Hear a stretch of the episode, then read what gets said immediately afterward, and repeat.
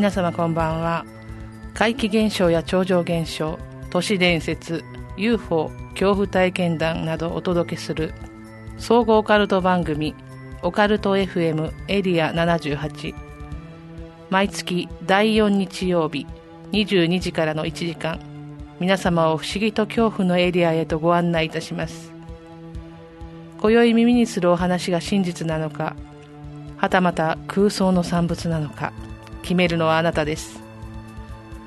この番組は手堀島通りの M カフェ33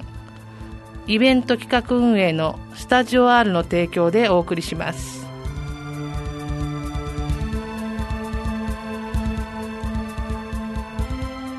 改めましてこんばんは。総合オカルト番組オカルト FM エリア78この番組では怖い話不思議な話を実話から都市伝説などの未確認情報まであらゆるオカルトジャンルを取り扱ってまいります。私エリア78案内人楠木でございます。今月のメインテーマは高齢術。後半はオカルト試写室をお届けします。えお久しぶりなんですけど今月のムーもあります。エンディングでは先月のゲスト小原武さんからのリスナーの皆さんへのサイン本のプレゼント。こちらの方の当選者発表もあります。最後までお付き合いください。えっ、とね今日の番組は収録でお届けしているんですけれども今日ですね、まあ、大体、まあ、第3金曜日あたりに収録しているんですが4連休の前ということで久しぶりに車が渋滞してましたね。何かやっぱりねこのコロナの影響で車の渋滞もあまりなかったんですけれども久しぶりに渋滞してるなって思いながらスタジオに参りました、まあ、オカルトもねいろいろ怖いことあるんですけれどもやっぱりコロナまだまだ怖いですね。この連休であのいろんな人がいらっしゃると思いますので、まあ、今まで以上にね私たちも普段の生活からまあ、コロナ感染予防にねあの努めたいなとは思うんですけれども、まあ、オカルト的なものもそうですけど見えないものっていうのはやっぱり怖いですよねあの見えない相手にに対応するっていうのがなかなかどのジャンルであっても怖いなと思う今日この頃であります。はい、さて先月の放送でねお話出ましたけれども琉球トラウマナイトレジェンド2020 9月1日に放送されましたけれどもあの皆さんご覧になりましたか、まあ、沖縄のね皆さんはねたくさん見てるみたいですよ。なんとね視聴率20.1%だったんですねこれすごくないですか？ね、やっぱり沖縄県民ね怖い話好きなんだなっていうことをね改めて感じる数字だなと。もう数字に出てくるとね明らかですよね。すごいなって思いました。でこれ TVer とかでもねちゃんと放送されたんで沖縄の番組が TVer で全国で見られるとすごいですよね。なのであの県外のねあのオカルト好きの皆さんにも届いたんじゃないかなと思っています。今年ねトラウマナイトレンジャーズすごくね私作りが良かったなって、まあ、何目線か分かんないんですけど作りが良かったなって思ってて、まあ、3話がねつながってるっていうの楽しいなって思いました、まあ、せっかく3話のねお話を作ってあるんであればこのようなね関わりというかつながりがあるとなんかキャラクターにねなお愛着が湧いたりと湧いたりとかねするんじゃないかなと思いましたね。えっとね、去年あの会談会にも語り部で参加してくださった女優の浩司孝子さん。すごいキャラクターでしたね。学芸員の孝子さん役ね。もうちょっともう開演っていうんですかね。すごいなと思いました。で1話目のねナーチラ。ー出演されてたんですけどこのナーチュラーなんかね世にも奇妙な物語とかにもありそうなお話でちょっとねあの変わった感じがして面白かったのとゾンビが出てくるあたりがまたちょっとちょっと面白いなという感じで見ましたね。はいであの博物館とかね実際ちょっと行きたいなと思ってロケ地ね行ってみたいなって思いましたで2話目のね「キジムナクロニクル」がすっごく好きでしたね、まあ、切なくもありましたけどもね。あの子供の頃には見えていた子供の頃にだけしか会えない友達っていうものはもしかしたら皆さんの中にもあるのかもしれませんけれども、まあ、私はねそういった経験あまりないんですが大人になっても一部の人はやっぱりねその気持純粋な気持ちがあったら見えるものかもしれないんですがそれがやっぱり見えなくなってしまうところのね悲しさというか切なさっていうのはあるなと思いました。私はね勝手なね想像なんですけどこの主人公が、まあ、結婚してね子供ができたらまたその子供のところに彼らがね来てくれるのかなとかで新しいお話をね物語は紡いでいくのかなとかいうようなことを勝手にちょっと想像してしまっていますね。なんかすごくこう役者さんたちも魅力的だったのでいいお話だったなって思いました、えー、3話目「血の親」えこれねあの先月小原さん来てくださった時も一番怖い話だよっていう風におっしゃってたんですけれどもまあ怖かったですね本当に。まずもうビジュアル、血の親のビジュアル怖すぎでしょ、あれは、本当に。もう分かりやすく、なんかお化けって感じではあるんですけれども、メイクとかも含めてめちゃめちゃ怖かったですね。この水からわってくるのはね、う、う、うわってなりましたけれどもね。うん、なんなんだろう、演出とかそういったものも、まあ本当にお化けって感じはするんですけれども、実際こうやってテレビ画面で見てるとやっぱりビクビクしちゃ。ったりしてねすごく面白かったんですけれども、うん、それでですねこの血の親の怖さっていうのはねやっぱりね人が怖いねっていう結論になりますよね。母親っていうのはね自分の子供を守るためにだったら誰でも血の親というかまあ怪物になってしまうのかなとかね思うとちょっとぞっとしましたけれどもの平安信之さんが演じてた学者の又吉さん。この又吉さんのキャラクター大好きなんですよね。いいですよね。去年のこの赤股っていう話の時にもね出てきてその時すごくいいキャラクターだなと思ってたんですね。なのでこのね又吉さんがまた出てきてくれたのはもうめちゃめちゃ嬉しかったです。ね、この又吉さんがいろんな怪事件とかね古い文献とか伝承をもとにね紐解いていくみたいなお話ストーリーこれからもねぜひ作っていってほしいと思います。なんかね SNS S 上でもね人気出ているみたいなんですよ。もうこれレギュラー化してほしいですね。もうよろしくお願いしますレギュラー化。で今回のトラマナイトね公式ツイッターが本当いろんな情報を発信してくれてたのがねやっぱりなお楽しめたのかなと思ったんですよね。出演者のコメント動画これ更新されるのがすごく私楽しみでこの役者さんの素の感じとかをもう見られるのが楽しいし、まあ、ドラマのねこのなんか役どころの話をこう演じてた方から直接聞けるというようなものはなかなかね新鮮で面白いですね。このメイキング的なものをかっていうのかな。演じてみてどうでしたかみたいな形のインタビューってすごく面白いなって思って見ていました。で私さっきもちょっと言ったんですけどロケ地巡り大好きなので今後ねロケ地情報もねもっともっと発信していただけたらなと思うんですよね。毎回ね沖縄のこうドラマ系の番組見てたら必ず私ロケ地をチェックしちゃうんですよね。でたまたまあこの路地実は家の近くじゃないとかやったら見に行くみたいな、ね、ことしてしまうのでツイッターでもちょっとロケ地情報出てたりしたので、まあ、自分で見つけるのも楽しいんですけれどもこうやって教えてもらえるとね、まあ、行けるところは行きたいな、まあ、行っちゃいけないとかもちろんね皆さんも行っちゃだめですけれども行けるところは行ってみて楽しむっていうのも一つのドラマの楽しみ方じゃないでしょうか。あとね、シールプレゼントとかもすごい嬉しかったですね。私もシールプレゼント、あの、当選させていただいたので、パソコンにね、貼ろうかなと思っています。このトラウマナイトレジェンドのこのタイトルのこのステッカーがめっちゃかっこいいのでね、貼りたいなと思います。もしね、あの、これが貼られてるパソコンを持ってる人を見見かけたらね、あの、ぜひ声かけてください。ファンということで声かけていただけたらと思います。まあ、このここ数年沖縄のオカルトホラー系のドラマの中で本当一番面白かったですね、まあ、個人的にはディスク化してほしいなと思っていますけどどうなんでしょうか。はい。とっても楽しかったです。はい。オカルト FM エリア78この番組は 78.0MHz FM 那覇での放送のほかリアルタイムではリスラジアプリを使ってスマートフォンでもお聞きいただけます。ポッドキャストでの配信もお楽しみいただけます。FM 那覇公式サイト内ポッドキャスト検索でオカルト FM エリア78を検索してください。また番組へのメッセージを受け付けております。皆様が体験した怖い話不思議な話や番組へのご意見ご要望などをお寄せくださいメールメールアットマークオカルトドット沖縄メールアットマークオカルトドット沖縄こちらにメールアドレスの方にいただくかあのオカルト FM エリア78のツイッターアカウントへですね DM を送っていただいても結構です。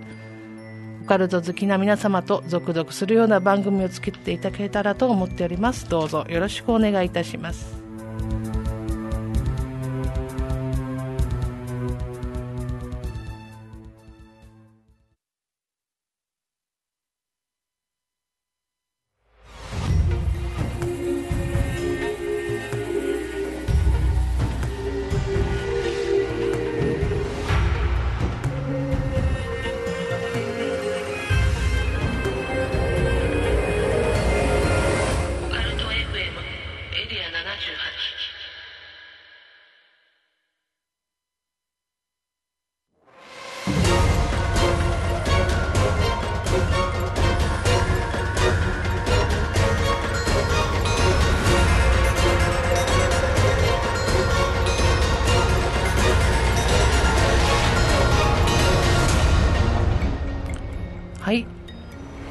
テーマのコーナーです、えー今月のメインテーマ交霊術ということでね。皆さんのね最も身近なものとしてこっくりさんエンジェルさんキューピッドさんなどね思い浮かべる方多いんじゃないでしょうか。オカルト好きのねこの番組を聞いてくださってる皆さんの中には子供の頃にね実際にやったことがあるよっていう方結構いらっしゃるんじゃないかなと思っていますよ、えー私楠木も小学校の頃確かにやった記憶があります、えー今夜はねリスナーさんからのお便りもたくさんいただいていますのでお便り交えながら高齢術についてお話し進めてまいりましょう、えーまずですね一件お便り紹介しますね、えー、スミパスタさんからのお便りです。楠木さんスタッフの皆様こんばんは。番組をいつも楽しく聞いています。今月の特集は高齢術ということでコックリさんやエンジェルさんなど良くも悪くも悪霊あ霊感いらずの身近なテーマなので楽しみです。そんな私は小学生の頃しばらく姿を見せなかった野良猫の居所を占うためいとことこっくりさんをやりました。えかっこその結果特に霊的なことは何も起こらず猫は数日後に帰ってきましたが笑いということですね、えーちなみにこっくりさんについて辞書などを引いたところ昔は50音を書いた紙と10円玉ではなく竹で作った三脚とお盆を使うようです。この場合三脚に乗せたお盆を指で押さえお盆や三脚の動く様子で物事を占ったそうです。また明治中期に各地で流行したとも書かれていてこっくりさんの歴史を感じさせられました。そのうちアマビエさんなどにアップデートされるのではと思っています。あありがとうございます。ねアマビエさんにもう今ねアマビエさんすごい人気ですからね。なるかもしれないですね。スミパスタさんねこう調べてくださってねこっくりさんのお話ねあるんですけれども、まあ、こっくりさんの歴史的なものをねちょっとちらっとね調べてみると日本に登場したのはまあ明治。時代ということなんですがえーっとねもう明治初期とかね中期に流行したというような話なんですがえ西洋ではねテーブルターニングと呼ばれて高齢術が流行していてアメリカ人の船乗りがテーブルターニングをしている様子を見た日本人が、まあ、港の、ね、船でねあの見たものは港でやり始めたのが、まあ、ことの始まりっていうふうに言われているようですね。まあ、コックリさん今はねこの紙に50音を書いてっていうのがメジャーですがもともとは、えースミパスタさんが調べてくださったように竹で作った三脚とお盆というものでやっていたというもののようですうん日本でねこれなんかこう例を下ろすものなんて結構古いのかと思いきやコックリさんとしてはまあ明治に入ってきたものみたいですね、まあ、結局アメリカからというか外国から入ってきたものを日本風にしたというような形のようですね。はいじゃあ次のお便りに参りましょう、えー、楠木さんこんばんは。エリア78の住民票をいただいてから不思議な世界に迷い込んで未だ出ることができない親愛なる隣人条件です。テーマ高齢術書いていて思ったのですが高齢術って漢字2種類ありますね。交わる方の高齢術下ろす方の高齢術。勝手なイメージですが交わる方はこっくりさんやウィジャバンなど道具を使って霊とコンタクトを取り下ろす方はサニワやイタコなど誰かに霊の代弁者となってもらいコンタクトするって感じかなと思っています。さてオカルトも時代とともに変化していますが調べてみたらこっくりさんの進化版といいますか現代版を見つけました。それは告げる様です。小学生の間で噂になっている高齢術で数人で行いますがなんとスマホを使います。放課後夕方5時のチャイムが鳴っている間にスマホを囲んで手をつなぎ時計回りに回ります。そしてチャイムが鳴り終わった瞬間にスマホの画面の正面にいた人の声だけが告げる様に届いて未来のことを聞くことができるそうです。1回だけできる質問は告げる様告げる様。みんなの未来を教えてください。だけです。すると誰かから着信が来るんだそうです。ここで一つ絶対に守らなければいけない約束があります。それは質問をした後は絶対に声を出して話しかけてはいけない。もし話しかけると霊界に連れ去られてしまうんだそうです。昔からあるこっくりさんやかごめかめごめなどいろんな要素がエッセンスとして感じますがとうとう霊界にも IT 化の波が来たのかと感じました。昔から僕は霊という意志のある霊というのは意志のある電波ではないかと思っていてこの時代の IT 機器は意外と霊との相性が良いかもしれませんね。他にも調べたら絶対にやってはいけないと注意をしておきながらお手軽にできそうな高齢術が紹介されていました1霊とすれ違う丸1目を閉じて自分の家をイメージし玄関の中に入る。あ玄関から中に入る。丸2イメージの中で家を歩いて回り玄関から外に出る。丸3その最中に自分以外の誰かと出会うイメージが浮かんだらそれはあなたの家に霊が住み着いているという証拠なんだそうです。2霊と会話する。丸1紙に「おかえりなさい」と書き次の行に「疲れたでしょ」と書く。丸2その文字をまばたきせず1分間見つめる。丸3すると後ろから「ただいま」と声がする。紙を破いて捨てる前に後ろを振り返ると霊に襲われてしまうそうです。3霊に触る。丸1真っ黒な四角い部屋の角。角に4人が1人ずつ立つ。丸2 A さんが B さんの肩を触りに行く。丸3タッチされた B さんは次の角にいる C さんにタッチしに行く。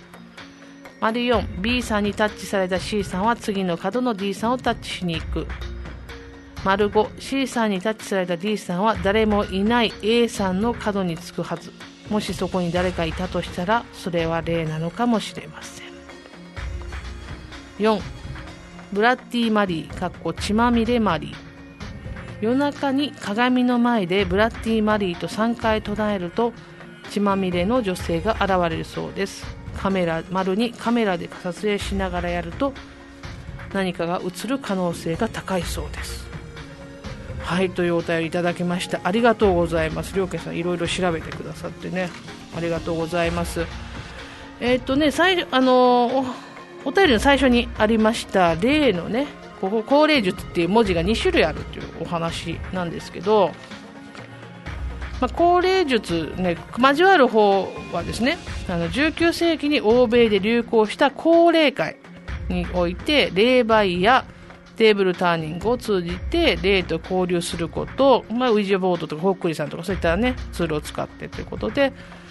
えー、スピリティズムの日本語訳の一つでもあると言われているそうですね。やっぱりこの物を使ってコンタクトっていうのはやっぱり交わる方みたいですね。で、おろす方の高齢術は、これは死者の魔術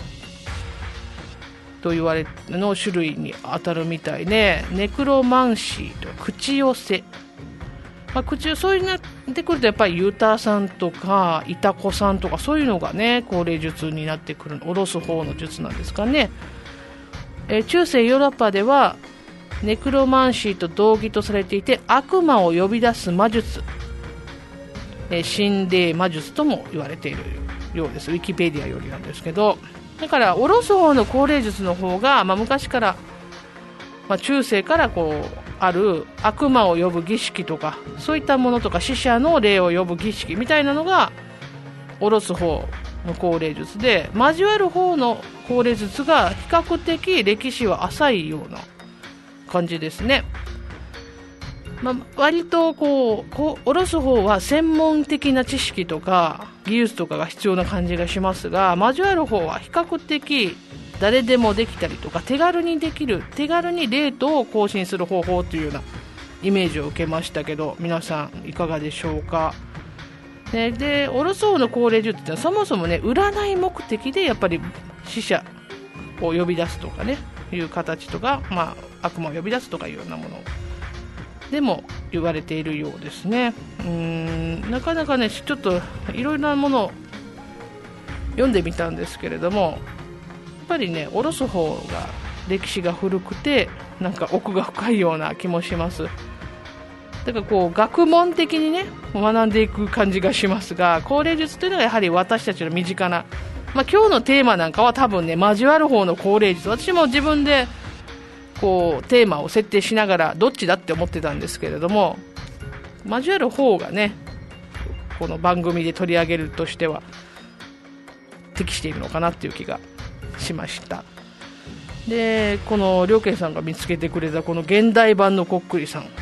告げる様私初めて聞きました告げる様。このスマホを使うあたりが本当にねまあ、私たち昭和世代は当然なんですけれども子供の頃スマホなんてないですからね、まあ、そういうアイテムはなかったわけですけれどもスマホを使って放課後にやるっていうのがちょっと面白いですね。使うのはスマホスマホっていうツールを使ってるんだけれどもやっぱりかごめかごめとかこっくりさんというような昔から、あ、あるものを取り入れているというところがなかなか面白くって。まあ、この告げる様はねもしやったことがあるというリスナーさんいらっしゃったらもうぜひ教えてくださ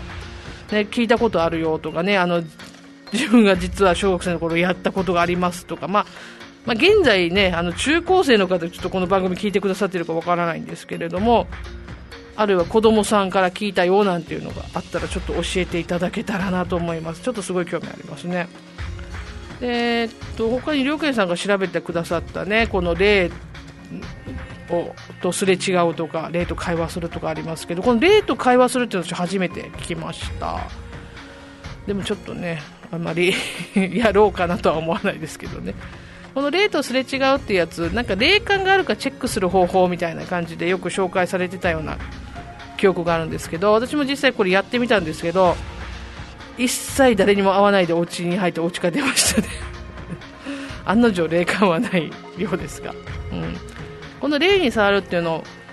結構階段でも階段というかまあうん、ありますよね、お話ありますよね、この雪山とかで遭難して眠らないためにこういったゲームをしようって言って、一晩中こうやって動いてたことで助かるんですけど、よく考えてみると、5人いないとできないよねっていうので、あの1人あの、残念ながら亡くなってしまった方がさあの参加して、みんなを助けてくれたんじゃないかみたいな話とかね、ありますけど、えー、これまあまあ D さん役やる人大変ですよね。まあ、私はなんだかんだ言ってもこれ多分 D さんはやりたくないなと思いますけどね。なかなか怖いですね。で、ブラッディ・マリーもね、名前は聞いたことあるんですけど、血まみれマリー、ちょっとね、これも怖い。外国のね、こう都市伝説みたいなの聞いたことありますけれども、ちょっとこう、血まみれマリー、どんな感じで出てくるのかわかんないですけど、あまり呼びたくはないなと思ってしまいましたが、はい、皆さんもご存知のものあったでしょうかね。じゃあ続きちょっとね今日たくさんおトイレ来てんでまた続き読ませていただきますね。はいえー、っとこちらの方ははい。読ませていただきます。楠木さんこんばんは。大牟田の大牟田市のゆきです。えー、高齢術に関してですがうちはいわゆるこっくりさんは危険だと思っています。普通は来ても低級霊だと言われていますけれども巡り合わせが悪いととんでもないものが来たりするみたいなので。というのも小学生の頃に流行っていた時期があってうちの姉のクラスメイトがこっくりさんをしてその後おかしくなったという事件がありました。姉のクラスメイトで姉と特別仲が良かったわけでもなかったそうなので詳しくはわからないんですがその人は近所でも評判の美少女で頭もよく人気者でしたが姉に言わせると少し性格が悪かったそうです。ある日の放課後その人と他の3人が教室に残ってこっくりさんをしていたそうです。その翌日からその人は学校に通わなくなり多分未だに卒業できていないのではないかと思います。うちが小学校を卒業する時も席だけはあったみたいなので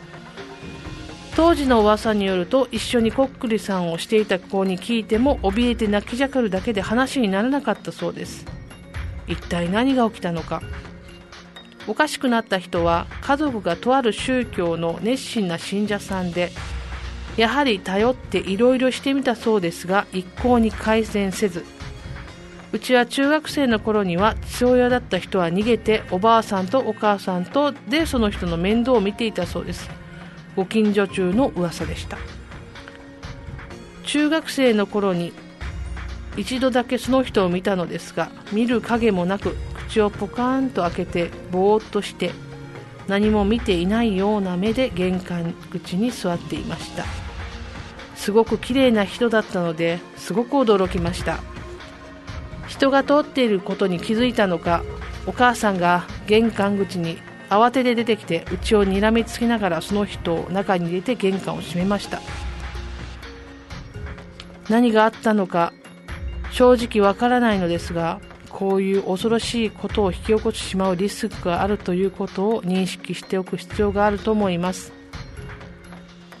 うちはこの事件があったのでこっくりさんやその類似の自動書記と呼ばれる高齢術は全くしませんでした。はいありがとうございます。ゆきさんからのお便りでしたけれどもやっぱりなんかあのまあ、私の通ってた小学校とか中学校ではそういった話はなかったんですけれどもいろいろね読んでたりするとあのネットとか本とかを読んでるとやはりこう取りつかれてしまっておかしくなった子がいるとか急にねあの叫びながら走り出して行った子がいるとかね。それ以来学校来なくなったみたいのを聞くのでこ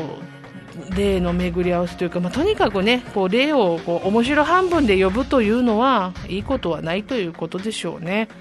はい、たまたまねこういい例って言っておかしいですけどそんなに悪さをするしないとか悪さをする力がないというような、ね、例が出てきた場合というのは被害はなくちょっとした質問に答えてもらったりできるかもしれませんけどたまにねよくあるのがほらこっくりさんが帰らないとかねで無理やり返そうとしたらあの誰か1人がおかしくなっちゃったとかそういう話も聞いたりしますけれども、まあ、そう実際にこういったね身近でそういった人がいると実際に見た方のお話を聞くとますます怖いなと思ってしまいますね。はい、でねこのゆきさんのお話に出てきた自動書記についてもお便りが来ていますのでご紹介しましょう。えこちらですねラジオネームありませんでしたので、まあ、一応匿名希望さんとさせていただきます。これは私が中学生の頃の話です。当時クラスでオカルト的なことが流行っていた時期がありました。こっくりさんをやったという人の話などをよく聞きましたが実際にやったことはありませんでした。その頃クラスメートの中にシャーペンを持っていると勝手に文字を書き出すという自動書記ができるという子がいましたがはっきりと覚えてはいないのですが周りの子が質問すると降りてきた例がその子の体を使って答えをノートに書くというものだったかと思います。離れたところからその様子をちらっと見ていただけなので真偽のほどは分かりませんが好きな男の子と男の子のことをいろいろ質問し女の子たちが盛り上がっていたことはなんとなく記憶しています。当時の私はその輪には入っていなかったのですがなんとなくシャーペンを持ってぼんやりと地図帳を眺めていました。すると意識していないのに急に手が動き出し地図帳の上をぐにゃぐにゃぐにゃぐにゃ線を描き始めました。驚いて声も出せずにいたのですが私の意思とは関係なくシャーペンは動き続け地図帳のある場所に丸をつけると何重にもその丸をなぞり続けています。その丸が真っ黒になること頃友達に声をかけられて我に返ったので手からシャーペンを落ちました。どうしたのかと心配されていたのですがぼーっとしていたらなんか落書きしちゃったとごまかしました。何かを綴るわけでもなくましてや霊が降りてきたとも思えないのですが気持ちの悪い体験でした。もしかしたら周囲の子たちに感化されて無意識にそういった行動をとっていたのかもしれませんが今でもよく分かりません。その時真っ黒になるほど丸をつけていた場所は私の住む市の場所でした。あれは何だったのでしょうか。ということです。ありがとうございます。うんまあ、自動書記っていうのもねよく聞いたりもしますけれどもあのこちらねお便りくださった方もご自分で書かれてますけれどもまあね、こういったあの近くでやってる子がいるからなんかそういうのに感化されてしまって無意識でね自分で動かしてしまったかもしれないっていうのはあるかもしれませんけれどもなんかちょっと意味が分からなくて不気味ですよね。結局何がしたかったのかが何も分からないというか質問に答えるとかでもなくただぐるぐるぐるぐるこう線をあ丸を巻いていくっていうのはちょっとなかなか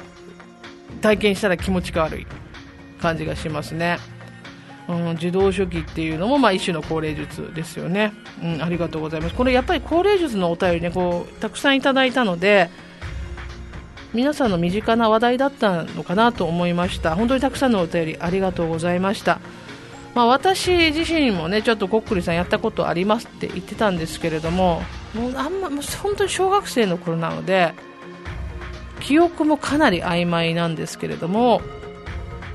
こっくりさんをね、まあ、3人でねやるわけですよ。10円玉にこう指を人差し指を置いて、えー、動かしていくと。いう形なんです動かしていくっていう動か本人たちはですねなんか霊が来たら動くという形なんですが、まあ、おおよそ誰か動かしてたんだろうなっていう気はしますよね、まあ、誰かは知らないけれども誰かがまあ気を利かせてね誰々ちゃんあなんとか君が好きな子は誰ですか？とか言ったら、まあ、そのメンバーの中の誰かの名前を指してあげるみたいなね。誰かがちょっとちらっと空気を読んでやったのかなとか。思ったりもしますが、まあ、どうだったんでしょうかね。その頃のことは分かりませんけど。ただこの10円玉をこうなんだろう置いてた指の跡がねもうすごくピッカピカになるんですよね。今考えてこう汗とかでねこうなったと思うんですけどこうピカピカになったら例は本当に来てたとかよくわからないね。ルールがルールっていうんですかね。話がありました。でピカピカになってなければこれはやっぱり例は来てなかったから誰かが動かしてんだみたいなことをねよく言ってたことを覚えていますがやっぱり緊張したりとかなんかするとこう汗がね出てそういうのものでかなって今思えば思うんですけどね私もコックリさんとこうやってた割には実はやっぱり信じてないところがあったんでしょうね。こう懐疑的なところがある小学生だ部分を持ちながらねやってた小学生だったのかなと今冷静に振り返って思ったりするんですが、まあ、その当時の質問っていうのがもう本当しょうもなかったですからね。こんなしょうもないことを聞くなと逆に例に怒られそうな気もしなくもないですけれども、うん、皆さんこっくりさんとかやった経験どうでしょうか？実際にね怖い思いをした方もの話もあ、まあ、した方を見たという話もあったのでぜひこういった高齢術とかを興味があるなという方も面白半分でやるのはやめていただけたらなと思います。やはり死者と交信するというのはある種の訓練っていうんでしょうかね。訓練であったりとか才能であったりとか特殊な能力だなと思うんですよ。実際にこう霊をと話すっていうのは。なので一般のね我々が面白半分でやっていいことでは絶対ないと思いますのでね。で、まあ、今回そういったあの下ろす方のね高齢術のお話はやはりなかったんですけれども今後またユタユタ会とかでねあのお話ちょっと聞いたお話とかもあるのでお話ししていけたらなと思っております。はい本当に今回はたくさんお便りありがとうございました。えー、来月のメインテーマいきましょうね。来月のメインテーマは今回はね海外の都市伝説やってみようかなと思ってます。まあ、有名なものから地域性のあるものまでね、まあ、今日今回あの両慶さんが調べてくださった血まみれマリーブラッディ・マリーとかもあの都市伝説海外の都市伝説で聞いたことがあるんですけれどもそういったものとか、まあ、その海外の都市伝説が日本風になったものとかいろんなものがあるかなと思うんですけど特集してみたいと思います。皆さんもねこの都市伝説気になるとかこの都市伝説好きとかねいうのがありましたらあの古いものから新しいものまでどんどん教えてくださいね。はい今月のメインテーマは高齢術でした。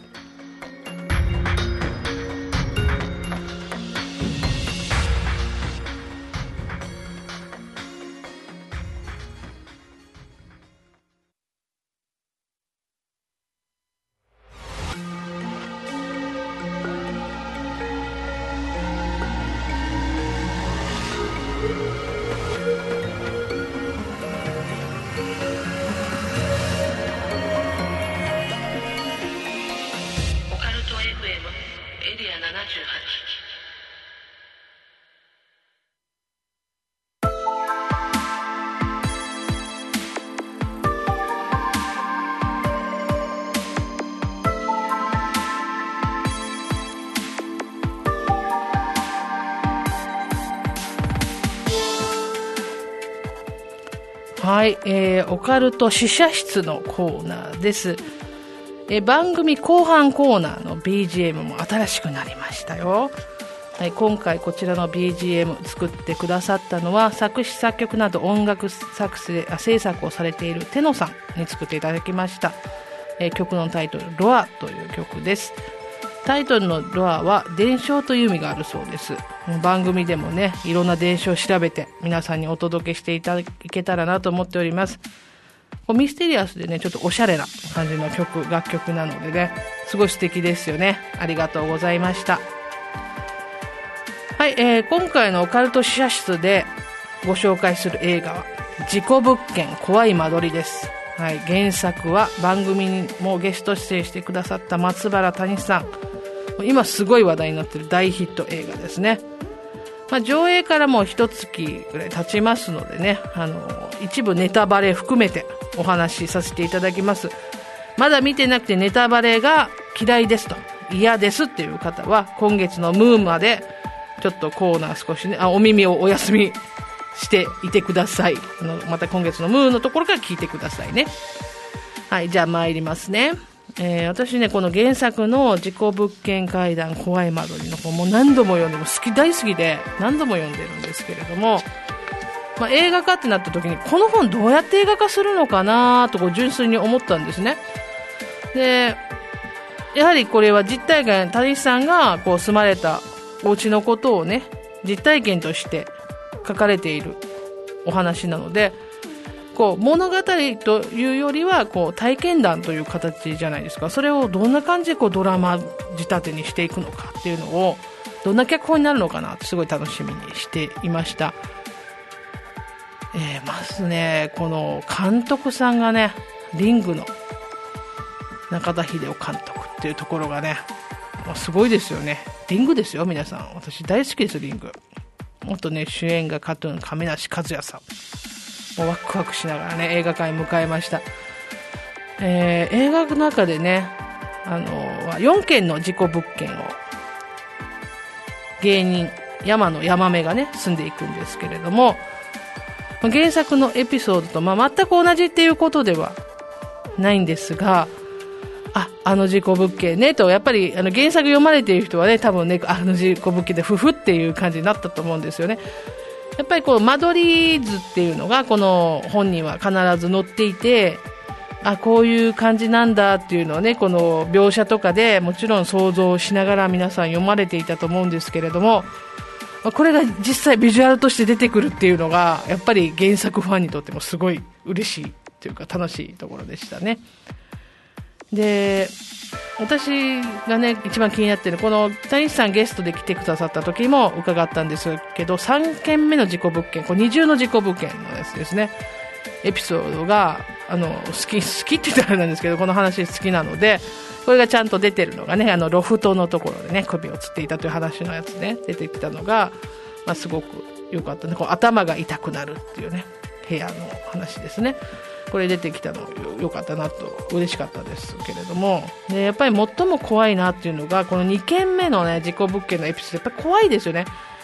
これぞホラーだなっていうねやっぱり演出もされていたのでこうビジュアル的にこういうの本当怖いわっていうのがあり思いました。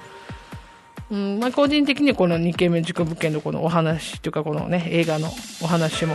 面白かったですね。うん、で最後の4件目の事故物件の話についてはまあいろいろねうんってねなるところもありました正直。うん、おおって いろいろまあ突っ込みたいなっていうところもあったんですけどやっぱりホラーエンターテインメントとしてねすごく面白く作られてるなと思いました。はい、あの、あずさちゃんがね、助けに来ると思いきや、どんどんやばい方になっていった時に、まあ最後には、元相方、仲居が助けに来るわけですけど、まあこういうのはやっぱりなんかいいなと思ったし、まあいろんなね、お祓いグッズがめちゃめちゃ出てきて、ちょっと面白かったり、で、最初の物語最初に出てくる傘が、結局一番強いアイテムだったみたいな感じのものも、やっぱり人の思いというかね、そういうのものがこもっているものは強いのかなとかね、でもいろいろちょっとおも面白かったです、この映画というか、エンタメ性が高くてね、あの、この怖い怖いと思いながらね、1件目から3件目まで見てたんですけど、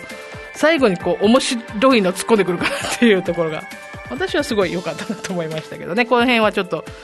いろんな人のこう感想とか読んでると、まあ、賛否分かれるところかなと思いますが、私は好きです。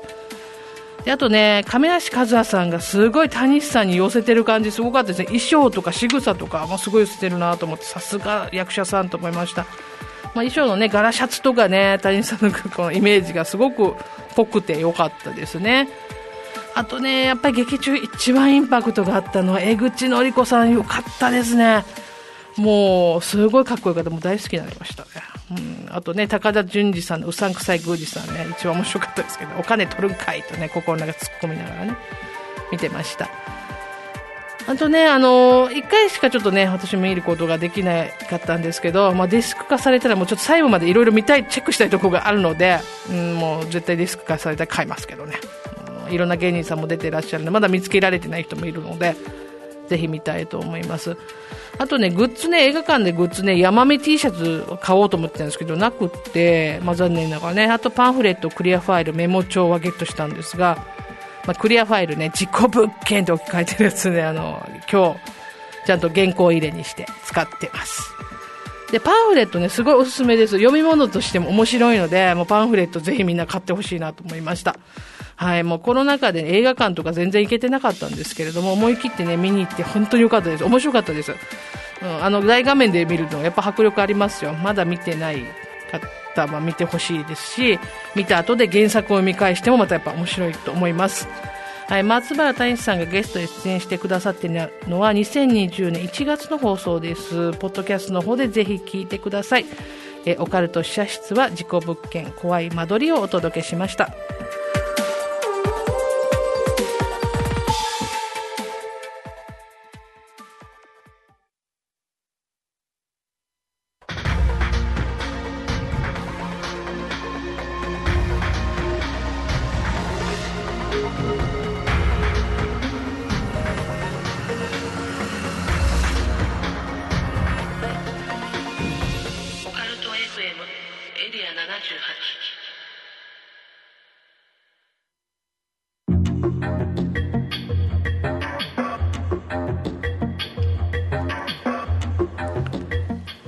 い今月のムーです。お久しぶりです。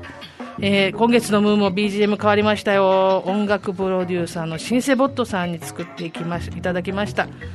タイトルはオカルトアジットです。なんか不思議な感じがしてすごいなんか私はムーっぽいなと思ってすごい好きです。はい、ありがとうございました。もうちょっとこれもね、結構おしゃれな感じでいい曲ですよね。はい。えっとね、今月のムーね、ちょっとしばらくお休みしてたんですけれども、あの、収録、最初にも申し上げた通り、収録でね、この番組やってるんですが、え収録日の関係でね、なかなかムーの本を、本、紙の方をですね、買うことができないんですよ。で、沖縄ってご存知の通り、船便で本が来るので、1週間とか余裕で遅れてくるんですね。で、場合によってはもっと遅れたりすることもあって、収録までに手元に本が届かないことがあり得るんですよ、よく。なので、まあ、9日発売なので、電子書籍で読むんですけれども、今回ね、ちょっと久しぶりに紙の方間に合ったんで、手に入れてきたんですが、やっぱりね、ムー紙で読むのが一番面白いです。はい。で、今回のね、総力特集はね、インターネット消滅と第3次世界大戦勃発っていうね、なかなか物騒な話が出ていますが、とね、私がすごいね、すごい興味があるというか好きな話がね、えー、これカラーページなんですけど、黄金をまとったナスカの偉人類ミイラを発見っていうやつ。これ、えー、ちゃんと写真あるんですが、うん、なかなかね、この何体かのね、宇宙人らしきね、ミイラがあるんですが、こう、まあまあね、ぼやっと映っててね、うん、いいぞ、ムーっていう感じの、こう想像力とかをかき立てるようなお話なんでね、ぜひぜひ、あの、実際2018年、ナスカの地下洞窟で発見されたと言われているので、これもっと詳しくね、知りたいですね。やっぱり考古学とか好きな方もね、こんなミステリアスな話好きなんじゃないでしょうか。あとね、ちょっとまたまた気になるのが、えー、チベット独立の鍵を握る奇跡の転生者、パンチェラマ11世ということね。あの、セブンヤーズ・イン・チベットという映画、私大好きで、ブラッド・ピットの。あれでやっぱりこう、生まれ変わりとかダライラマの話とかそういったのを見て、興味をすごい持ったんですが、この話も、こう転生の話ね、あの、まあ、いろんなね、あの、なんだろう、思惑もありながら、不在であったりとかね、まあ、この政治的なこともあってあるんですけれどもこのね子供の転生と言われて転生してるという子供の人生ってって思いながら読んだりしました、はい、今回も結構読み応えがあってですね。えー、っと今回付録これハンドパワーがあなたのを癒すということで良い気を送る手と邪気を引き取る手っていうね手の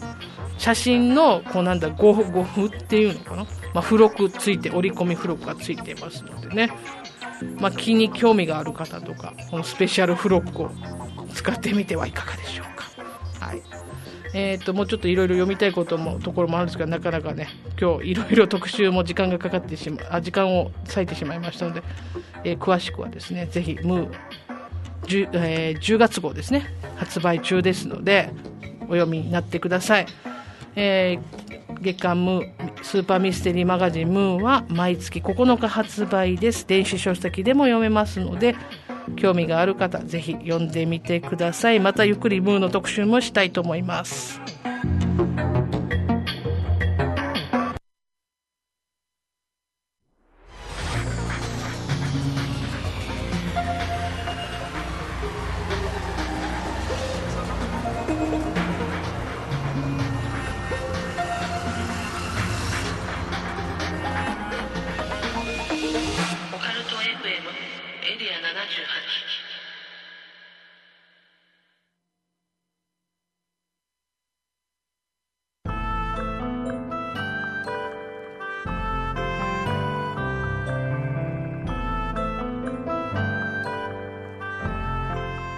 はい、エンディングのお時間です。まあね、このエンディング曲は先月からね、皆さんにも聴いていただいていますけれども、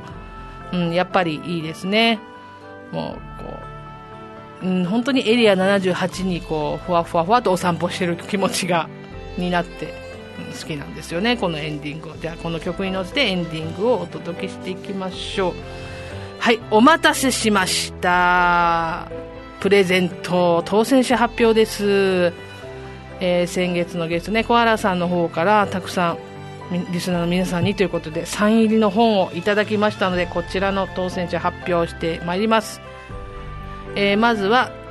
今でもグスクで踊っている2名様にプレゼントです、えー、お一人目が、えー、ラジオネームがリパリスさん。おめでとうございます。でもう一方が高橋さん。おめでとうございます、えー、続きまして瞬殺会談6、えー、こちらね、ラジオネームがなかったんですけど、メールでいただいてます。メールアドレスの最初の方でちょっとお呼びしますね。えー、メールアドレスの頭の方がゴリラさん。はい、瞬殺会談6当選です。おめでとうございます。えー、最後に、琉球会談の3冊セットですね。えこちらもちょっとラジオラジオネームがなかったので、メールアドレスの最初の方を読ませていただきますね。えー GR さん。ね、GR3 当選です。3冊セットでお届けします。はい、以上4名の方が当選されました。貴重なサインボです。おめでとうございます。えー、当選者の方、明日以降にですね、番組よりご連絡、あの、お届け先のお伺いするご連絡差し上げますので、今、一つ、一度お持ち、お待ちください。え今回のプレゼント、本当にね、応募者がたくさんいらっしゃって、特に今でもグスクで踊っているへの応募が殺到しました。で抽選に漏れてしまった方本当に申し訳ありません。もうちょっとねあの冊数が決まってますので、えー、申し訳ないです、はい、あの今後も番組グッズのプレゼントとかも企画するので、ね、よければまた応募していただければと思います。お中にはねあのもう今でもグスクで踊ってるは読んだので他の本が欲しいですっていうもうねすでに読んでくださってる方もからも応募ありました。はい。本当にありがとうございます。えっ、ー、とねあのー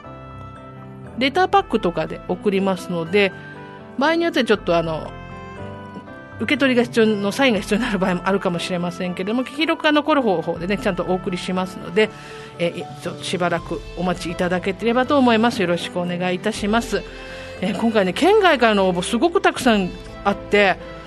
もう本当に全国いろんなところから聞いてくださっても本当に北北海道からまあ南沖縄までだよね全国聞いてくださってる方がいて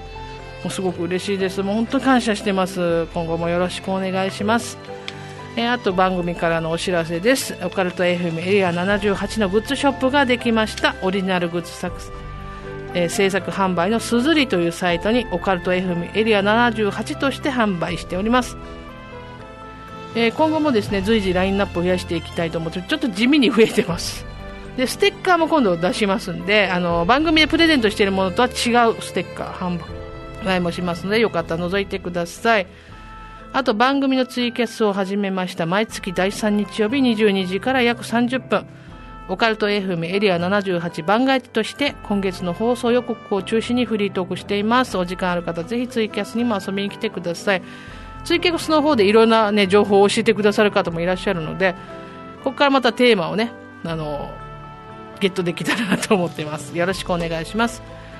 えー、ここで今後放送予定のテーマご紹介しておきます。来月は海外の都市伝説をお届けします。お便り待ってます、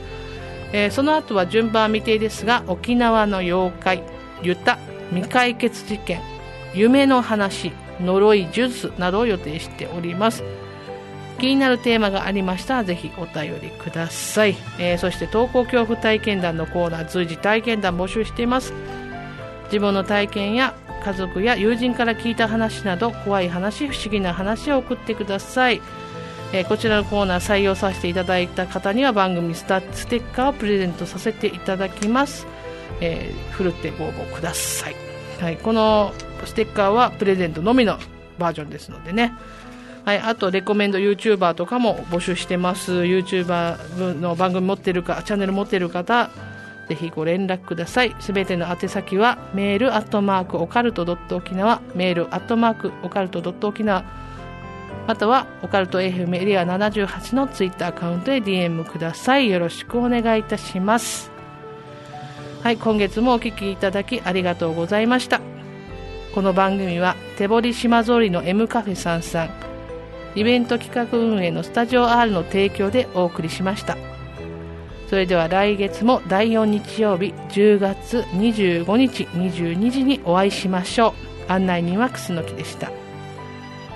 今宵耳にした話が真実かどうか決めるのはあなた自身です。それではおやすみなさい。良い夢を。